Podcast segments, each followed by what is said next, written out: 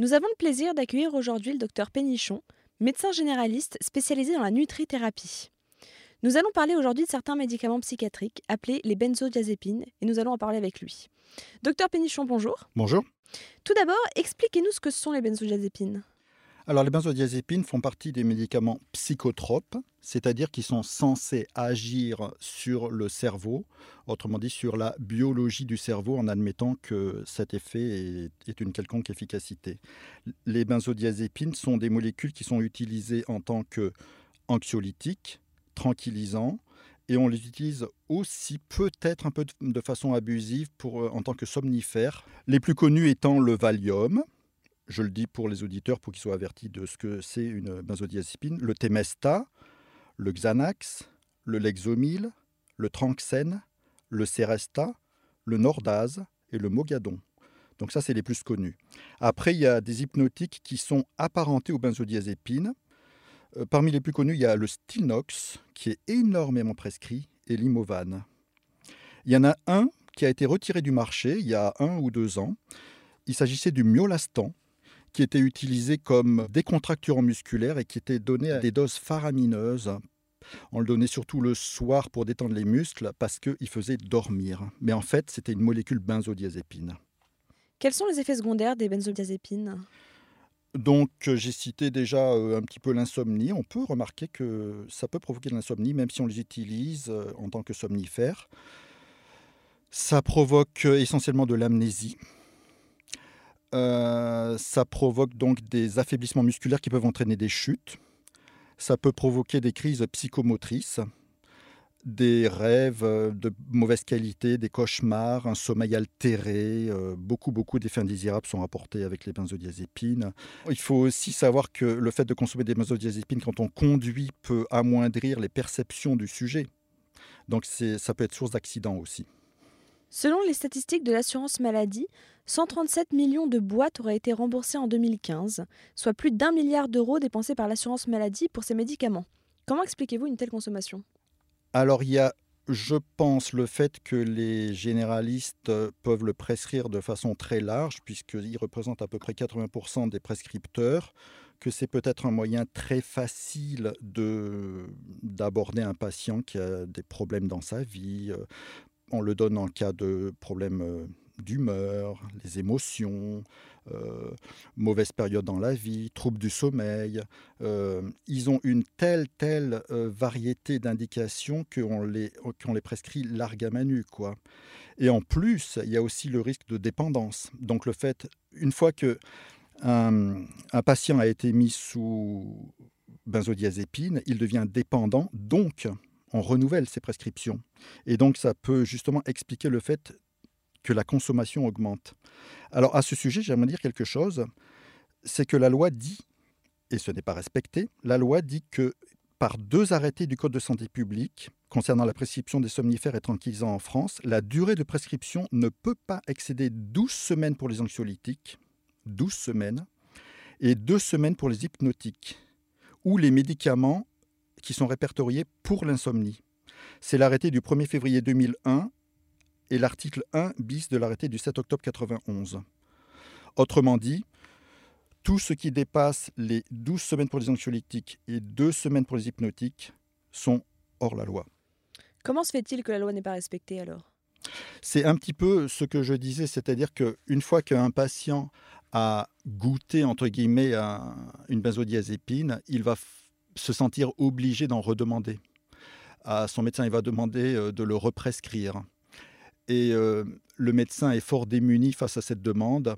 Il se sent un petit peu obligé de renouveler la prescription alors qu'il n'utilise pas des procédés qui ont fait leur preuve genre euh, certaines plantes, certaines, voilà, certains neuromédiateurs qui pourraient faire des effets beaucoup plus légers, beaucoup plus naturels et beaucoup plus physiologiques.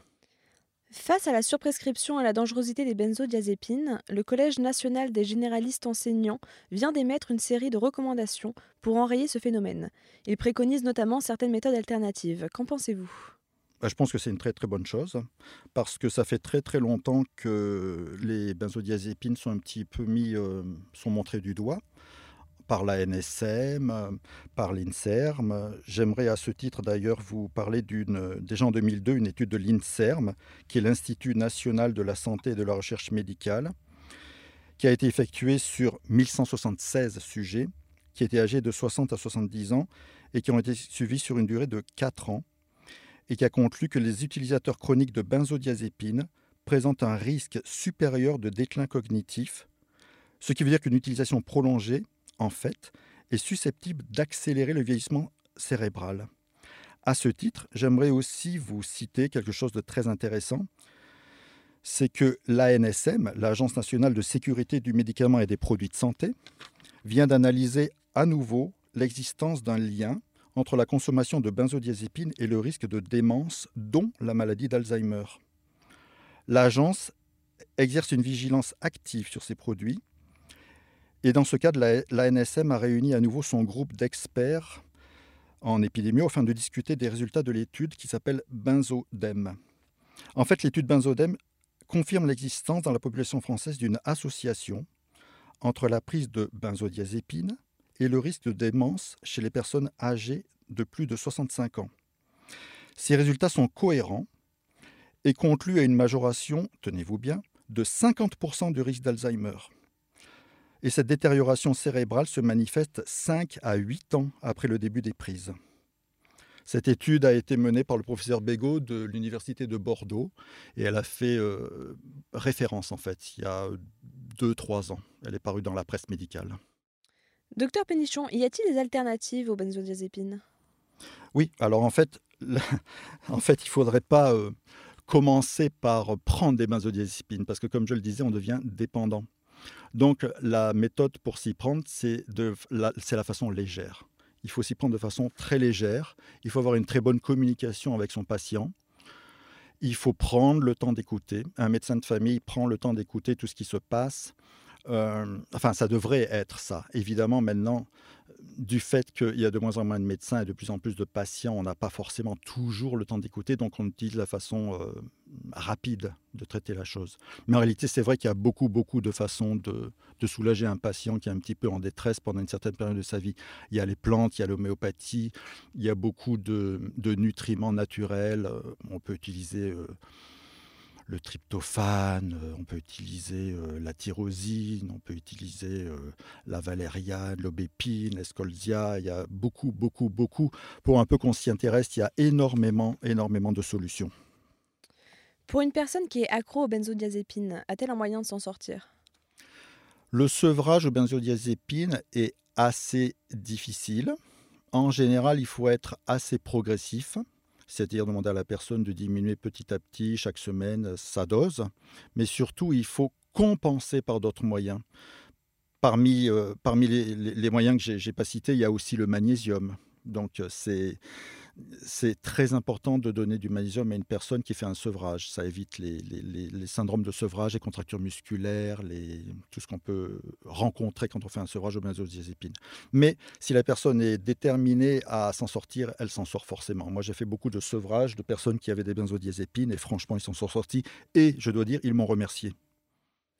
Quel conseil donneriez-vous aux auditeurs qui nous écoutent? Moi, je leur conseillerais euh, d'être le plus léger possible d'avoir une bonne communication avec des gens qui sont capables de les écouter. Ça peut être le médecin, ça peut être euh, des gens qui sont capables d'écouter. Euh, c'est pas forcément le médecin, surtout s'il n'a pas le temps. Mais enfin bon, je leur conseillerais d'être le plus léger possible dans leur, euh, dans leur consommation de médicaments, de de commencer d'abord par les plantes, de faire de la relaxation, de prendre, d'essayer l'homéopathie, de se tourner vers des médecins homéopathes, vers des nutrithérapeutes, médecine naturelle, naturopathie. Il y a énormément, énormément de solutions si on veut bien s'y intéresser. Docteur Pénichon, merci beaucoup. Pour toute information sur les abus de la psychiatrie, vous pouvez contacter la Commission des citoyens pour les droits de l'homme au 01 40 01 09 70 ou visiter leur site internet www.ccdh.fr.